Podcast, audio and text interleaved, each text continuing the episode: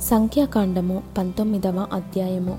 ఎహోవా మోషే అహరోనులకు ఈలాగు సెలవిచ్చెను. ఎహోవా ఆజ్ఞాపించిన ధర్మశాస్త్ర విధి ఏదనగా ఇస్రాయేలీయులు కలంకము లేనిదియు మచ్చలేనిదియు ఎప్పుడును కాడి మోయనిదియునైనా ఎర్రని పెయ్యను నీ యొద్దకు తీసుకొని రావాలెనని వారితో చెప్పుము.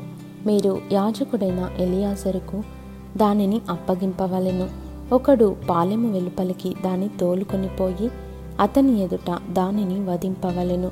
యాజకుడైన ఎలియాజరు దాని రక్తములోనిది కొంచెము వ్రేలితో తీసి ప్రత్యక్షపు గుడారం ఎదుట ఆ రక్తములో కొంచెము ఏడు మారులు ప్రోక్షింపవలెను. అతని కన్నుల ఎదుట ఒకడు ఆ పెయ్యను దహింపవలెను. దాని చర్మమును మాంసమును రక్తమును పేడయును దహింపవలెను. మరియు ఆ యాజకుడు దేవదారు కర్రను హిసోపును రక్తవర్ణపు నూలును తీసుకొని ఆ పెయ్యను కాల్చుచున్న అగ్నిలో వాటిని వేయవలెను. అప్పుడు ఆ యాజకుడు తన బట్టలు ఉదుగుకొని నీళ్ళతో శిరస్నానము చేసిన తరువాత పాలెములో ప్రవేశించి సాయంకాలము వరకు అపవిత్రుడై ఉండును. దాన్ని దహించినవాడు నీళ్ళతో తన బట్టలు ఉదుగుకొని నీళ్ళతో శిరస్నానము చేసి సాయంకాలము వరకు అపవిత్రుడై ఉండును. మరియు పవిత్రుడైన యొక్కడు ఆ పెయ్య యొక్క భస్మమును పోగు చేసి పాలెము వెలుపలను పవిత్ర స్థలమందు ఉంచవలెను. పాప పరిహార జలముగా ఇస్రాయేలీల సమాజమునకు దాని భద్రము చేయవలెను. అది పాప పరిహారార్థ బలి.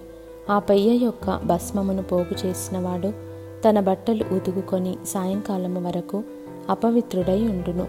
ఇది ఇస్రాయేలీలకును వారిలో నివసించు పరదేశులకును నిత్యమైన కట్టడ.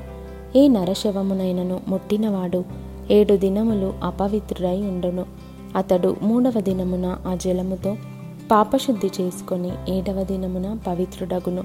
అయితే వాడు మూడవ దినమున పాపశుద్ధి చేసుకొనని ఎడల ఏడవ దినమున పవిత్రుడు కాడు. నరశవమును ముట్టినవాడు అట్లు పాపశుద్ధి చేసుకొనని ఎడల వాడు యహోవ మందిరమును అపవిత్రపరచువాడగును. ఆ మనుష్యుడు ఇస్రాయేలీలలో నుండి కొట్టివేయబడును. పాప పరిహార జలము వాని మీద ప్రోక్షింపబడలేదు గనుక వాడు అపవిత్రుడు. వాని అపవిత్రత ఇంకా వానికొండును ఒకడు ఒక గుడారములో చచ్చిన ఎడల దాని గూర్చిన విధి ఇది. ఆ గుడారములో ప్రవేశించు ప్రతివాడును ఆ గుడారములోనున్నది యావత్తును ఏడు దినములు అపవిత్రముగా నుండును. మూత వేయబడక తెరిచియున్న ప్రతి పాత్రయు అపవిత్రమగును. బయట పొలములో ఖడ్గముతో నరకబడిన వానినైనను శవమునైనను మనుష్యుని ఎముకనైనను సమాధినైనను ముట్టువాడు ఏడు దినములు అపవిత్రుడై ఉండును. అపవిత్రుని కొరకు వారు పాప పరిహారార్థమైన హోమ భస్మములోనిది కొంచెము తీసుకొనవలెను. పాత్రలో వేయబడిన ఆ భస్మము మీద ఒకడు పారు నీళ్ళు పోయవలెను. తరువాత పవిత్రుడైన ఒకడు హిస్సోపు తీసుకొని ఆ నీళ్ళలో ముంచి ఆ గుడారము మీదను దానిలోని సమస్తమైన ఉపకరణముల మీదను అక్కడనున్న మనుషుల మీదను ఎముకనే గాని నరకబడిన వానినే గాని శవమునే గాని సమాధినే గాని ముట్టిన వాని మీదను దానిని ప్రోక్షింపవలెను. మూడవ దినమున ఏడవ దినమున పవిత్రుడు అపవిత్రుని మీద దానిని ప్రోక్షింపవలెను. ఏడవ దినమున వాడు పాపశుద్ధి చేసుకొని తన బట్టలు ఉదుగుకొని నీళ్ళతో స్నానము చేసి సాయంకాలమున పవిత్రుడగును.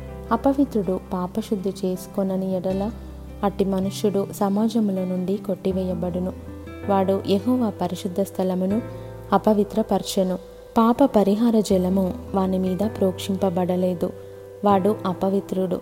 వారికి నిత్యమైన కట్టడ ఏదనగా పాప పరిహార జలమును ప్రోక్షించువాడు తన బట్టలు ఉదుగుకొనవలెను. పాప పరిహార జలమును ముట్టువాడు సాయంకాలము వరకు అపవిత్రుడై ఉండును.